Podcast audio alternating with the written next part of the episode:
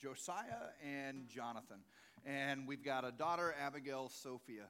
One of my great joys is getting to watch them love Jesus and love church. Um, the reality, though, is that Josiah, Jonathan, and Sophia are very, very different. They always have been. Um, maybe you parents have, have observed that with your own kids, that they are nothing like each other. It's amazing that three kids raised in the exact same household by the same parents can be so wildly different from each other. Jonathan, our, our middle son, is an easy child to parent. He is sweet, he is gentle, and he has a tender spirit. He, he can't stand it if, if anyone is mad at him. As a little kid, he, he didn't require a lot to discipline him. If we looked at him the wrong way, then he would start crying. And if he actually got sent to his room, then it was a tragedy. Jonathan was quick to obey and follow instructions. And I'll be honest, with our middle son, we felt like we were the world's greatest parents. But we also have Josiah and Sophia. And I think that's a good spot to stop this morning and pause. It's Mother's Day.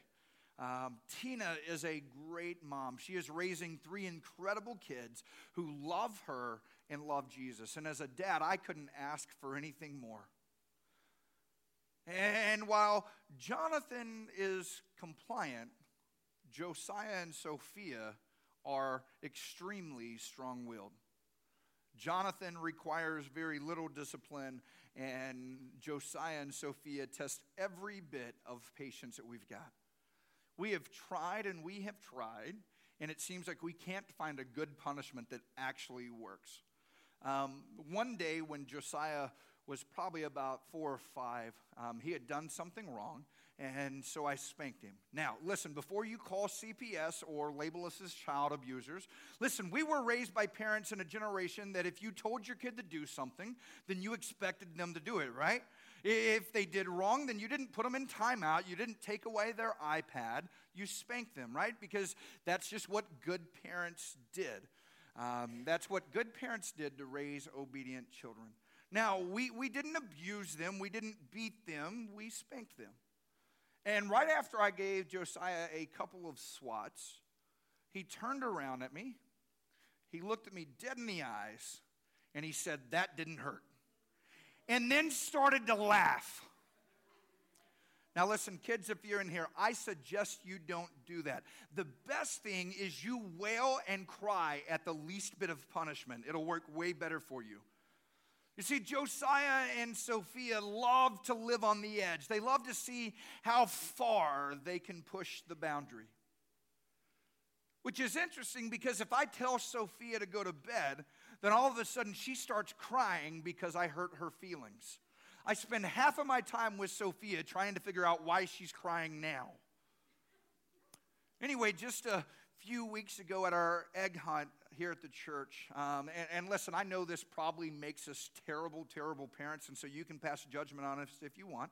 Um, but we pretty much just let our kids roam around. We have free range kids, um, and, and that's kind of terrible because there was over a thousand people here on our campus. But here, here's kind of what we're looking at is everybody knows our kids. It's easy to spot our kids, and, and everyone helps kind of keep an eye out on them. And several times throughout the day, we would check and make sure that we could put our eyes on them to make sure that they were there. And then all of a sudden, Sophia was gone. Tina and I both looked and we couldn't find her. After about a minute or two of looking, panic began to set in. Sophia was nowhere to be found. We began to loudly call her name out and, and frantically looking. Some of you helped us look for her. Um, we even had Jermaine call her name out over the PA system to, to get her attention. And the entire time, Sophia was with one of our teenagers and was just giggling and laughing and having a blast. She didn't realize she was lost, but we couldn't find her. But can I tell you, Tina was frustrated because she wasn't where she was supposed to be. Tina put her there and said, Hey, stay right here. I'll be right back. And then when she went back, she wasn't there. As a parent, when your child is lost, you begin to think of all the things that could have happened. When you find them, a proper response might even be to cry. Not tears of sorrow because they were lost, but tears of joy because they were found. Have you ever been there? Have you ever lost, lost someone or something that was important to you? Um, in Tina's and I's first year of marriage, um, we had taken the youth group to a natural spring, spring fed swimming hole. And there was a bridge that was about five, we, five feet on top of the water um, that stretched the entire length. And so people would play king of the bridge. And so the goal is to push people off. The last one standing is the one who wins. Well, being at that time 6'4, 315 pounds, I was an easy target because all of our scrawny boys were like, let me push Pastor Jason off and prove that I'm that much stronger than him. And I don't know about you, but I'm a little bit competitive. Anybody competitive in here? And so I would square my feet up, get a low base, and I was not letting them push me. And I'd already pushed like six or seven of our kids in. And then one of our guys reached out to grab my hand, and his goal was he was going to fall in the water, and as he fell, to pull me in. That was his goal. He was an idiot that he thought he could do that. But, anyways, as he did that, I shucked my hand away, and my wedding band fell off. It was about 10 feet deep, and it was a sandy bottom. We searched and searched for about 20 minutes and never did find it. Somewhere at the bottom of, of Lake Tawakana is, or Tawakoni is, is a wedding band. As a young married man with less than a year under my belt, that was not a conversation that I was looking forward to having with my wife. But all is good.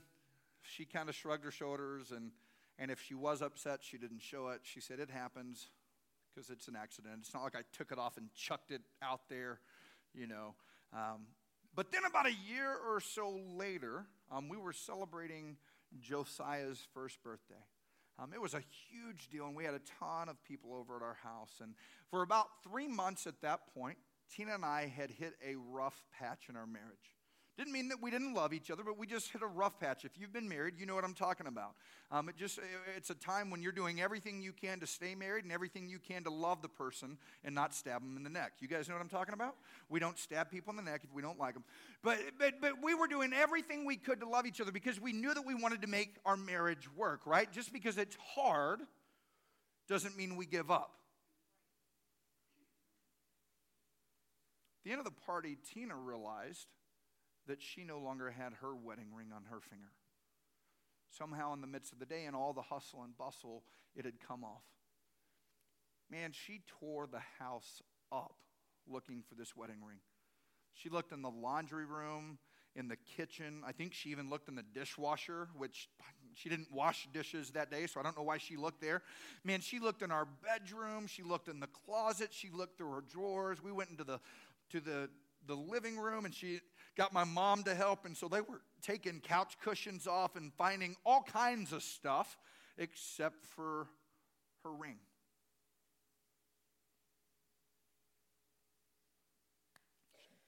Didn't find it. That evening, after having searched and searched, she'd pretty much just given, given up hope that she'd ever find the ring again. So, in the midst of that, she prayed this simple prayer she said, God, I want my marriage to work. And I really need help finding that ring. Because for her, it wasn't about the ring, it was about the symbology of the ring. She said, God, help me find it.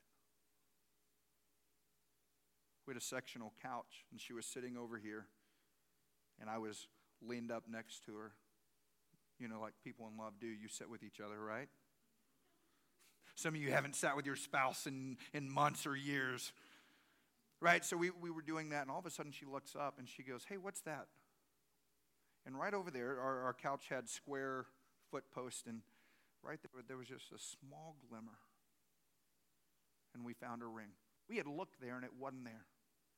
Believe that that day God used that to show us that He was restoring the marriage. See, she felt like God truly answered her prayer. There was a celebration that day because the lost was found.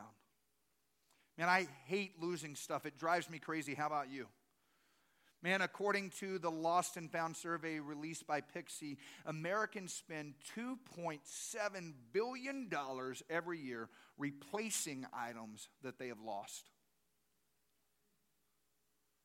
It's a lot of money. 45% of us lose the remote at least once a week. Now, just a show of hands, how many of you guys lost the remote this week? It's about 40%, pretty much straight on. 71% lose it monthly, making it the most lost item that there is. Next comes phones at 33%. Man, the best one that I've ever seen, um, and I'm going to tell myself on this one. I was looking for my phone while I was talking to someone. Anybody else ever done that? Good, I'm not the only moron in here. Glasses, 27%. Now, how many of you with glasses have ever looked for your glasses and they were sitting on the top of your head all the time? Look, people are ratting people out, pointing at people. Shoes. 24% of people lose their shoes. Now, I think this number is low because if you talk to every parent, I think that number is 100%, right? Or you send your kids, hey, go find your shoes. I don't know where they are. That's why I said find, right? Just Good, we're not the only ones that have this conversation. Wallets and purses, 20%. That's one out of five. At least one out of five people loses something important every single week.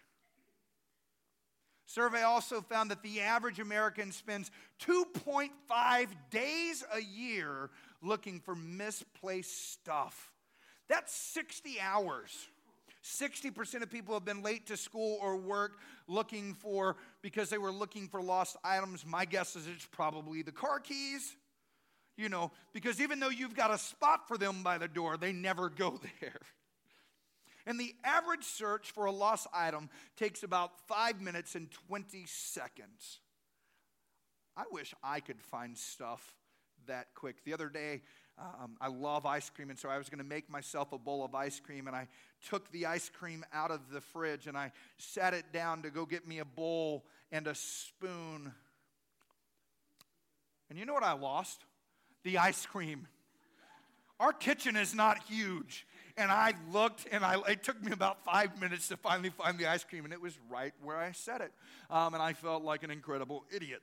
Um, Man, maybe you saw the article a few months ago, the 50 most unique items that have been left in an Uber car.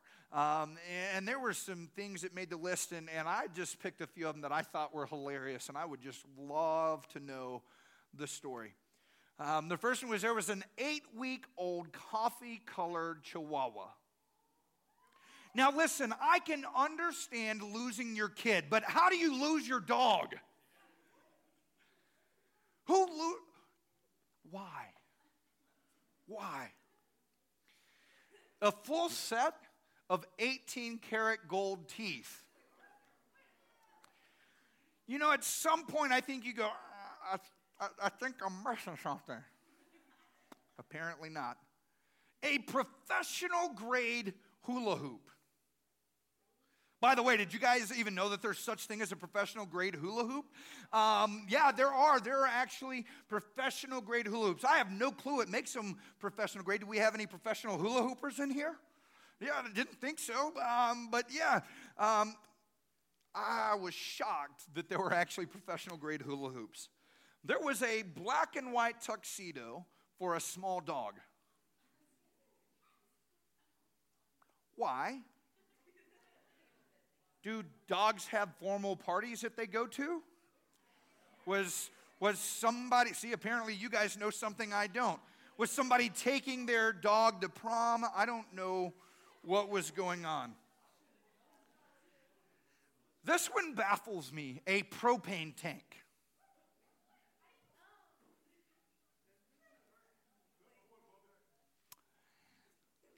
This one made me laugh. A, a full fish tank, complete with fish and water in it.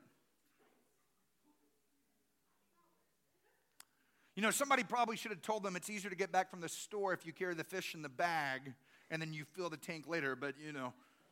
Um, I don't even know what to say about this next one. Deer antlers and a welding helmet. Left in the same car by the same passenger. What in the world were they going to do with these things? Like, I just, like, that's one of those that I just go, why? I, I wish I could have seen what they were doing. Man, it's amazing the things that people forget and lose, right? Some of it's ridiculous, but when you lose something that's important to you, you stop everything. Nothing matters more than what is lost. When you finally find it, you, you have this immediate sense of relief and joy. Today, I want to share with you one of my all time favorite lost and found stories. It's a story, really, it's two stories that Jesus told in Luke chapter 15. First, let me set the stage. Luke chapter 15, verse 1. Now, the tax collectors and the sinners were all gathering around to hear him. But the Pharisees and the teachers of the law muttered, This man welcomes sinners and eats with them. You see, the, the Pharisees were the religious police of the day. They developed a complex set of rules that weren't found in Scripture that people were required to memorize and follow in order to prove that they were worthy and holy. See, the Pharisees were religious snobs who looked down on everyone else as less than and not worthy.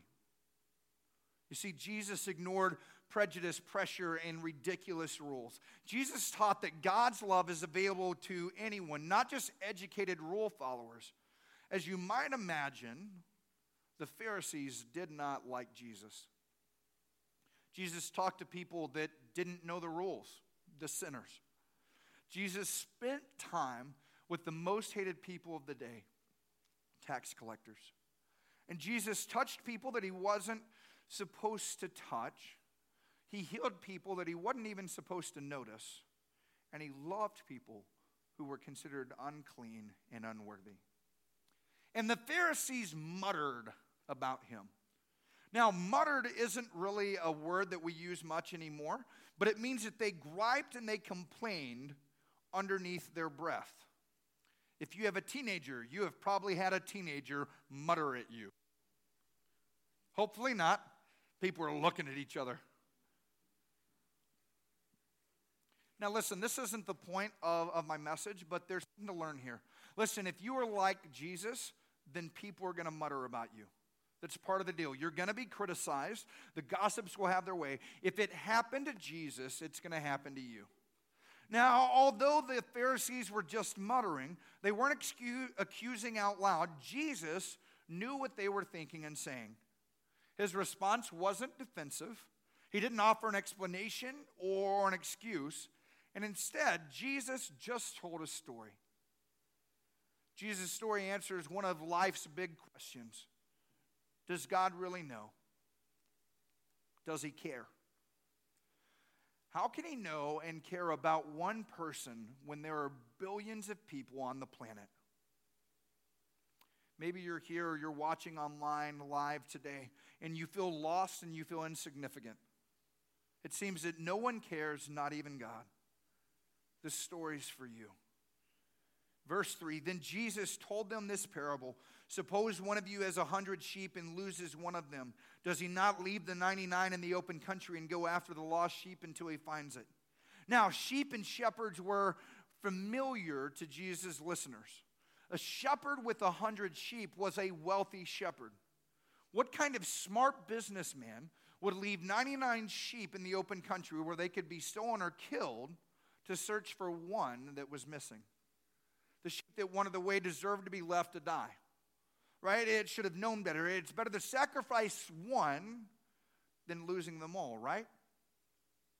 And so the listening Pharisees immediately understood Jesus wasn't talking about a missing lamb. They were familiar with the first words of the 23rd Psalm The Lord is my shepherd. The metaphor as God as shepherd was well established. The Pharisees also knew Psalm 100, verse 3 Know that the Lord is good. It is He who made us, and we are His. We are His people, the sheep of his pasture. Jesus continued the story, and when he finds it, he joyfully puts it on his shoulders and goes home. Then he calls his friends and neighbors together and says, Rejoice with me, because I have found my lost sheep. The story consists of four parts or four metaphors. Lost describes our condition without God, away from the shepherd. The Pharisees didn't identify with the lost sheep, they considered themselves to be better, the, the worthy, the found. It's one reason that they had no sympathy for, for the kind of people that Jesus hung out with those who were truly lost, not them. What does it mean to be lost? For, for some, it's the lostness that comes of having no loving relationship with God. For others, it's because you've wandered away from the shepherd. You've gone your own way. It's left you alone and vulnerable. Others of you have lost your sense of direction. You don't know where your life is heading or, or how your current circumstances could possibly be a part of God's greater plan. So others feel the lostness of not being loved. You don't feel special to anyone. The result is the lost condition. The result of the lost condition is not loving yourself. And for some, it's the lost feeling of having failed. You need forgiveness and a new beginning. You feel unaccepted and unacceptable. You feel lost because of what you have said or what you've done. See, everyone has felt the hurt of broken relationships, cutting words, and, and sickening silence that leaves you hurting and cut off. And then there's the lostness of the Pharisee when you don't even know that you're lost. The evidence of that is a lack of compassion to those who are spiritually lost. When you become insensitive to the pain of the people who need Jesus, when your attitude towards them is criticism and judgmentalism, then you need a loving Savior, the Good Shepherd, to find you and to bring you back. You're as lost or more lost than the ones who are lost. Regardless of, of, how you identify with the lost sheep, Jesus is searching for you. Search or, go after God, describes God's intensity in, in, in that search until he finds, speaks of God's persistence in reaching out in love and not quitting and never giving up. The, the word joy illustrates God's response when he finds us, when we respond to his love.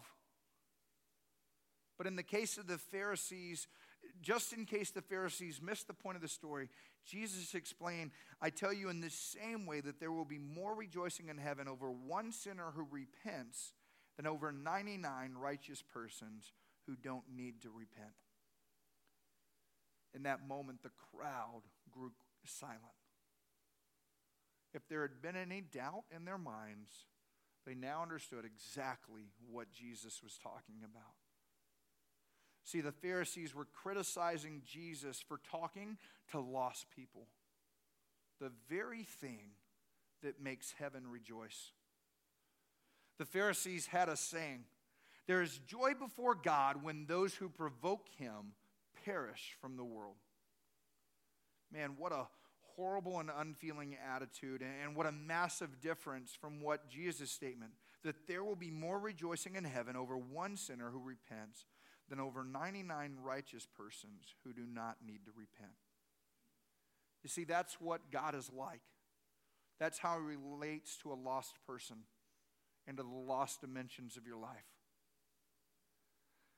Then, in case the audience still didn't understand, Jesus told another story, one which revolves around the same themes lost, search, find, and joy. Verse 8 Or suppose a woman has 10 silver coins and loses one. Does she not light a lamp, sweep the house, and search carefully until she finds it? Now, because we're Americans, losing a coin doesn't mean anything at all. At most, it's 25 cents or, or maybe a dollar if you can actually find one of those things. I've heard about them, um, but you don't just carry around dollar coins. You see, in the woman's case, that missing coin would have been equal to one day's worth of pay. If you make minimum wage, that would be about $75. And all of a sudden, you understand the search. If you lose $75, you're going to be late to work looking for it, aren't you? You're going to search until you find it. Now, I've got a tie tack that is very special to me. Now, for those of you who don't know what a tie tack is, um, it's a little piece of jewelry um, that has a pointy thing, like a needle that goes through it. It clips through the tie, it holds it to your shirt so that if you're walking around and the wind's blowing, it doesn't like wrap around you. And so I have a special tie tack that my mother gave me um, about 20 years ago. Um, it's not worth a lot, but it's got a lot of sentimental value to me. Um, it, has, it, it has gold nuggets with a diamond in the center of it. And that diamond was from one of my grandmother's rings that she had, and she had just passed away the year before. Um, it wasn't worth a ton, but it's priceless to me. And since Tina and I have been married, we have kept it in her jewelry box, right? Because of a man, I don't have a jewelry box, and so we just put it in hers. Five years ago, we moved um, to Onalaska, Texas, and when we had finished unpacking, we couldn't find the tie tack. Man, we looked everywhere. We searched and we searched and we searched, and it was nowhere to be found. We had no luck looking for it. I was heartbroken. Not because it cost a lot, but because it meant a lot. Two years later, when we moved to Mexia, we found a box at the house that we hadn't unpacked yet.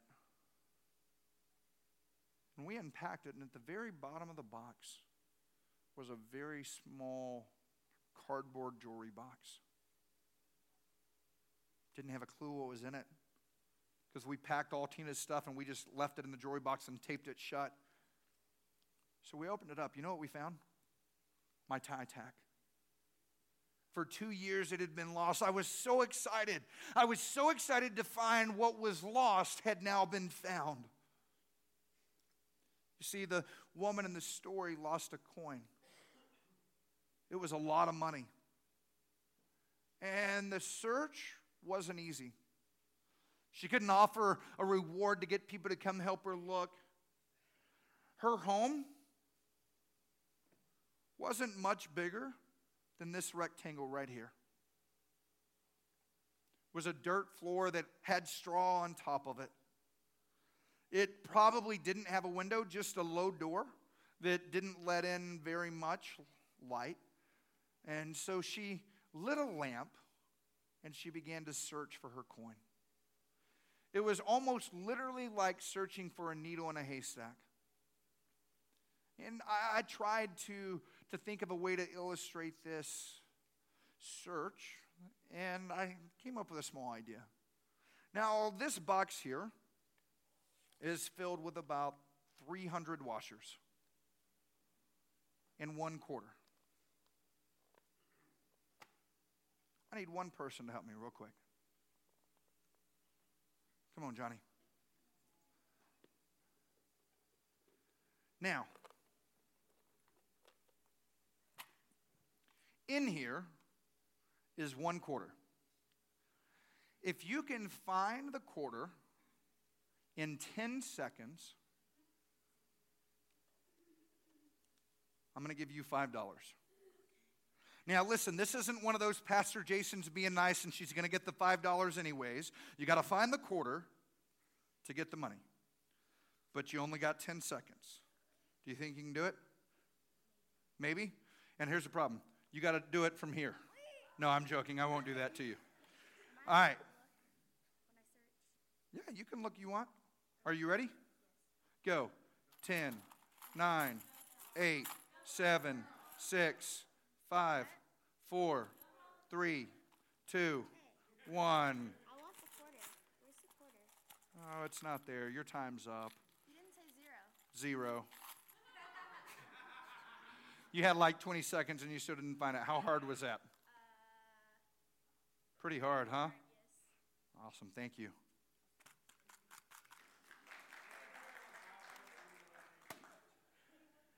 Now, that's about how impossible the search would have been.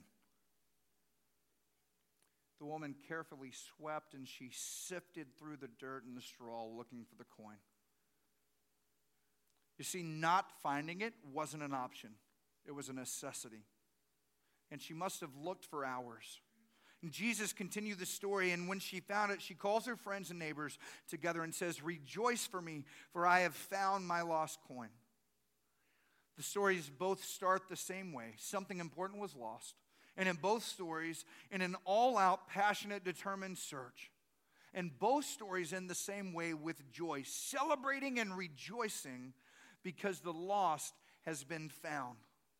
And then, just to make sure that his audience got the point again, Jesus said, In the same way I tell you, there is rejoicing in the presence of, of the angels over one sinner who repents.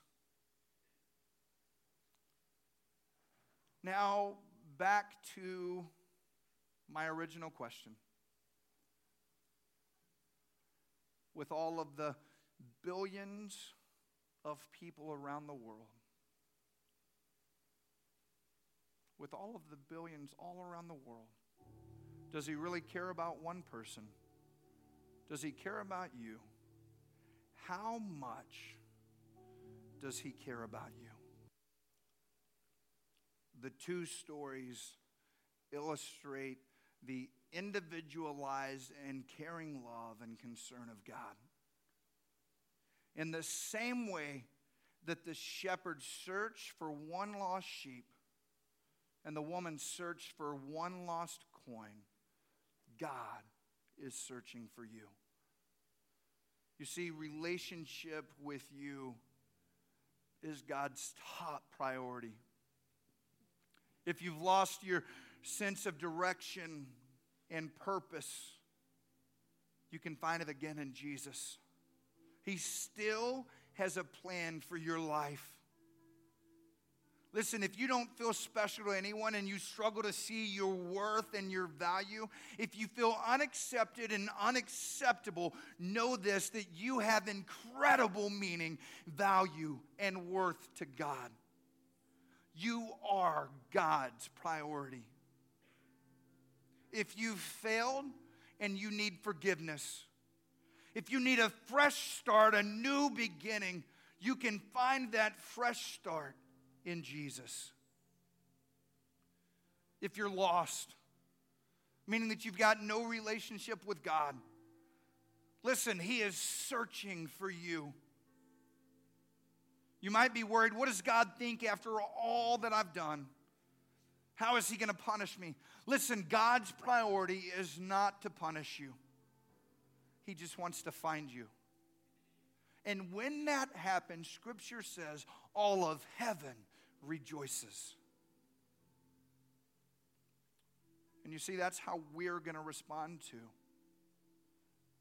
Not with lectures and judgment,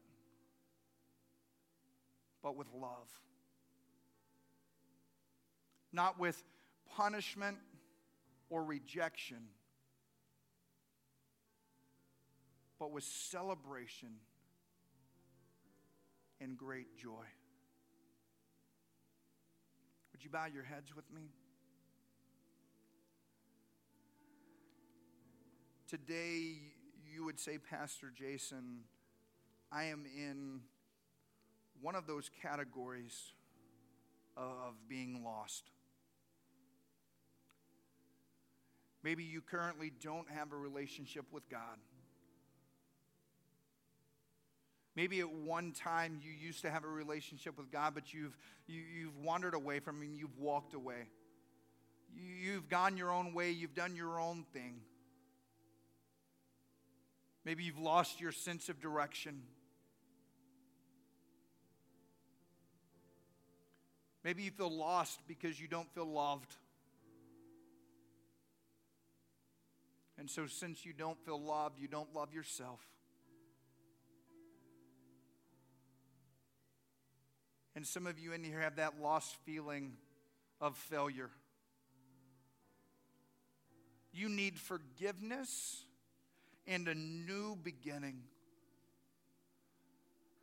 You feel unaccepted and unacceptable because of your past. Listen, today, God has been seeking you and wants you to come home. Today, if you'd say, Pastor Jason, that's me, would you pray with me? If that's you, would you just lift your hand right where you are? I see your hands. Thank you. Thank you. Thank you. Now, would you do me a favor? If you just raised your hand, would you just stand right there where you are? Our goal isn't to embarrass you,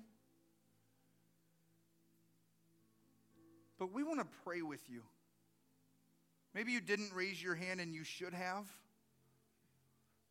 Just stand right where you are. If there's somebody near you that's standing, would you just put your, your, your hand on their shoulder? Or if, if you know them, throw an arm around their neck.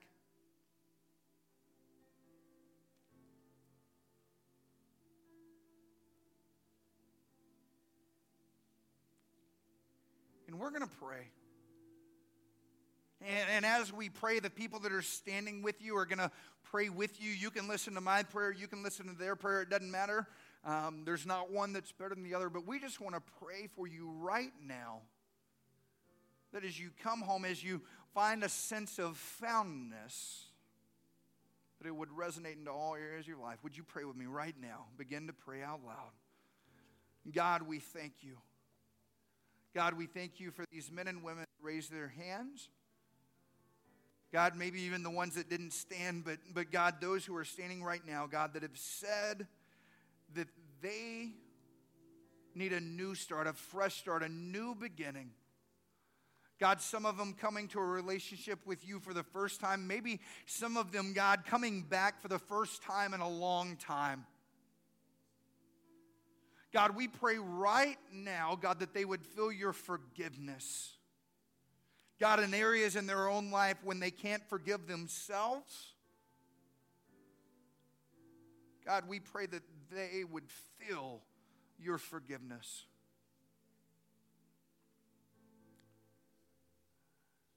God, we pray that you would speak to them. God, that they would know you're real, that they would know your presence. God, and from this point forward, God, that they would be guided by your Spirit. God, that they would be like Jesus and doing only the things and saying the things that we see and hear our Father doing and saying. God, I pray that today is a new day in their life. God, a day that they can look back on and go, that was the day that I gave my heart back to Jesus. That was the day that I received forgiveness. That was the day when I started all over.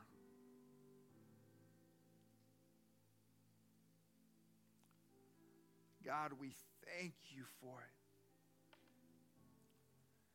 In Jesus' name, amen.